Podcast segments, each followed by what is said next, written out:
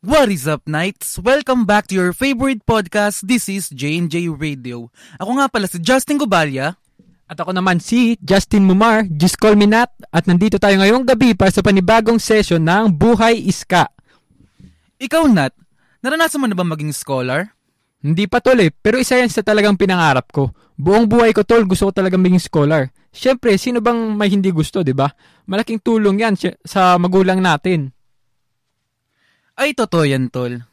Same tayo, pero sa akin siguro hanggang pangarap na lang talaga. Same na same talaga tayo, tol. Pero huwag tayo mawala ng pag-asa kasi ngayong gabing ito, may magbibigay sa atin ng tips at mga karanasan sa buhay ng isang scholar dito rin mismo sa school natin. Ay, ganun ba, tol? Oo, tol.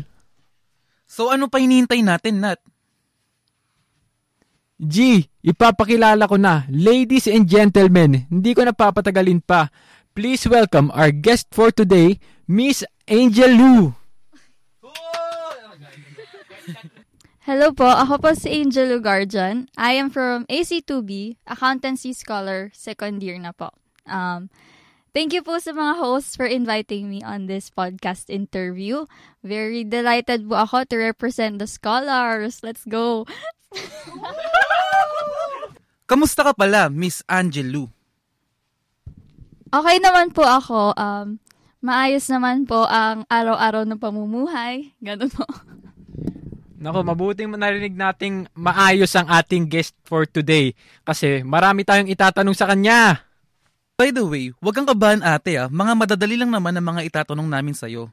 So, simulan na natin ang tanungan. Unang tanong, paano mo binabalanse ang academics and scholar duties knowing you are the Vice President for Sponsorship?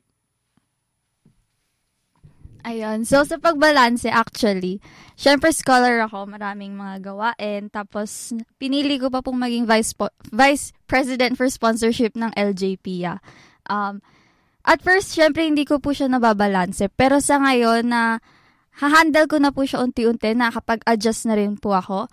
And siguro, unang um, word, uh, kumbaga, pinaka-importante na, yung isa sa pinaka-importante na dapat magkaroon or ma-utilize ng isang scholar is yung pagtat- pagmamanage ng time niya. Kasi isa to sa pinaka kailangan namin.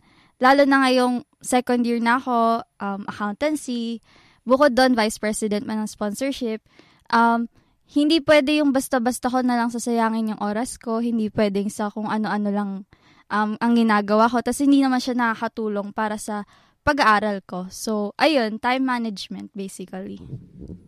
So that's a great answer for our guest for tonight. Now, let's go to the next question. So, how do you handle the pressure of being an academic scholar, accounting student, and the vice president for sponsorship at the same time? So, in handling the pressure as a second year accountancy student, at the same time, vice president um, for sponsorship of LJP. Of course, like I've said earlier, kailangan may time management. Kailangan yung um, ample time na nabibigay sa amin is may utilize and masuspend siya efficiently and effectively. Kasi kung hindi, um, malaking kabawasan yon or kumbaga, malaking effect, malaki ang effect niya sa ACADS ko, sa org works ko. So, um, sa pressure, ang masasabi ko, hindi ka naman mape-pressure kung kaya mong i-manage yung time mo eh. Hindi ka rin mape-pressure kung iisipin mo sa sarili mo na kaya mo. So, yun yung ginagawa ko. Magiging optimistic na lang ako sa buhay ko. Magiging optimistic ako sa ACADS ko, sa orgworks ko. So, as much as possible, I'll think, um, I'll think the best. I'll think of the best. I'll think of the most positive things para lalabas din siya sa outputs ko, sa um, lalabas siya sa mga gawain ko, kumbaga, mag-reflect siya sa magiging um, results ng works ko. Ayun po. Nakaka-pressure naman yung mga sagutan mo, Miss Angelu. Ang second question ko, is there any point of your life as a scholar na parang gusto mo na mag-give up due to the pressure placed upon you? So, sa question po na yan, syempre, there would always be times na makakaisip ako to give up. Kasi dahil sa dami ng gawain, sa dami ng expectations na rin na ibibigay sa'yo ng not only of my family, my friends, but also of my professors, pati na rin ng mga advisors sa org. So, ang masasabi ko lang po, hindi po kasi nagtatagal yung time. Hindi ko pinatatagal kumbaga yung time na makaramdam ako sumuko, makaramdam ako mag-give up. Kasi may, um, once na maisip ko na mag-give up ako, I would immediately think of my family. Immediately maglalabas sila sa isip ko. And then may isip ko rin na, saan nakuha ng pang-aral ko kung hindi ako maging scholar? So, as much as possible, ayun nga po, magiging optimistic ako para na rin um, maipagpapatuloy ko siya and ipupush ko na hindi, as much as possible, hindi ko may isip mag-give up talaga. Ayun po. Grabe, napakalalim ng sagot ni Miss Angelou. But now, let's go to the next question. And ang ating next question pala ay connected rin sa last question which is time management, 'di ba? So, being a scholar, accounting student and vice president, you must have a pretty hectic schedule paano mo minamanage yung time? Your time for academics, scholar duties, and everything in between. Like, syempre, baka may time for leisure ka pa or time for relaxation. So, ayun, paano? Paano yung time management mo? So, sa usapang time management, syempre hindi mawawala dyan ang pagpupuyat. so, sino ba namang college student ang hindi nagpupuyat, ba diba? So, parang norm na siya, kumbaga kailangan na siya. So, basically, um, nagpupuyat ako, pero at the same time, I would always see to it na I would be able to sleep at least 5 hours every day kasi sleep is important pa din and hindi siya dapat makakalimutan.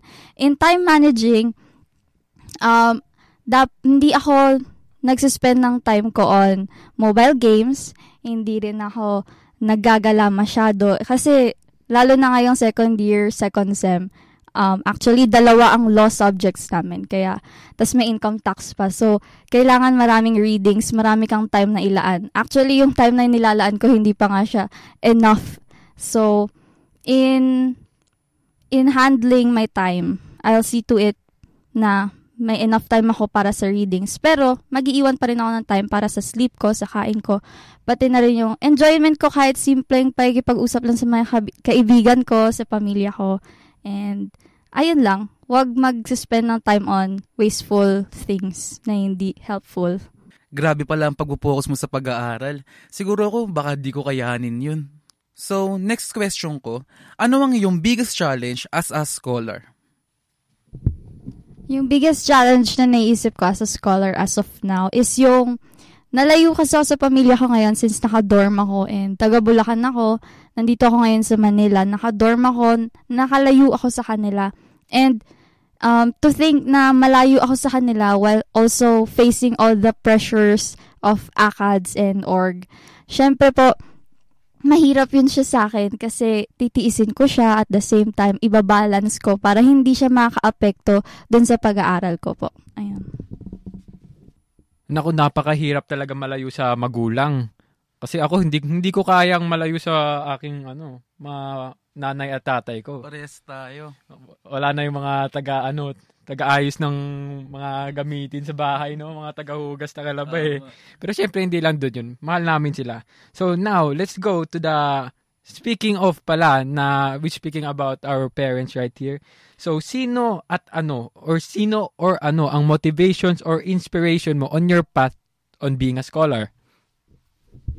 So, sa inspiration, marami po akong naisip na inspiration. Una-una, syempre, yung mga magulang ko po.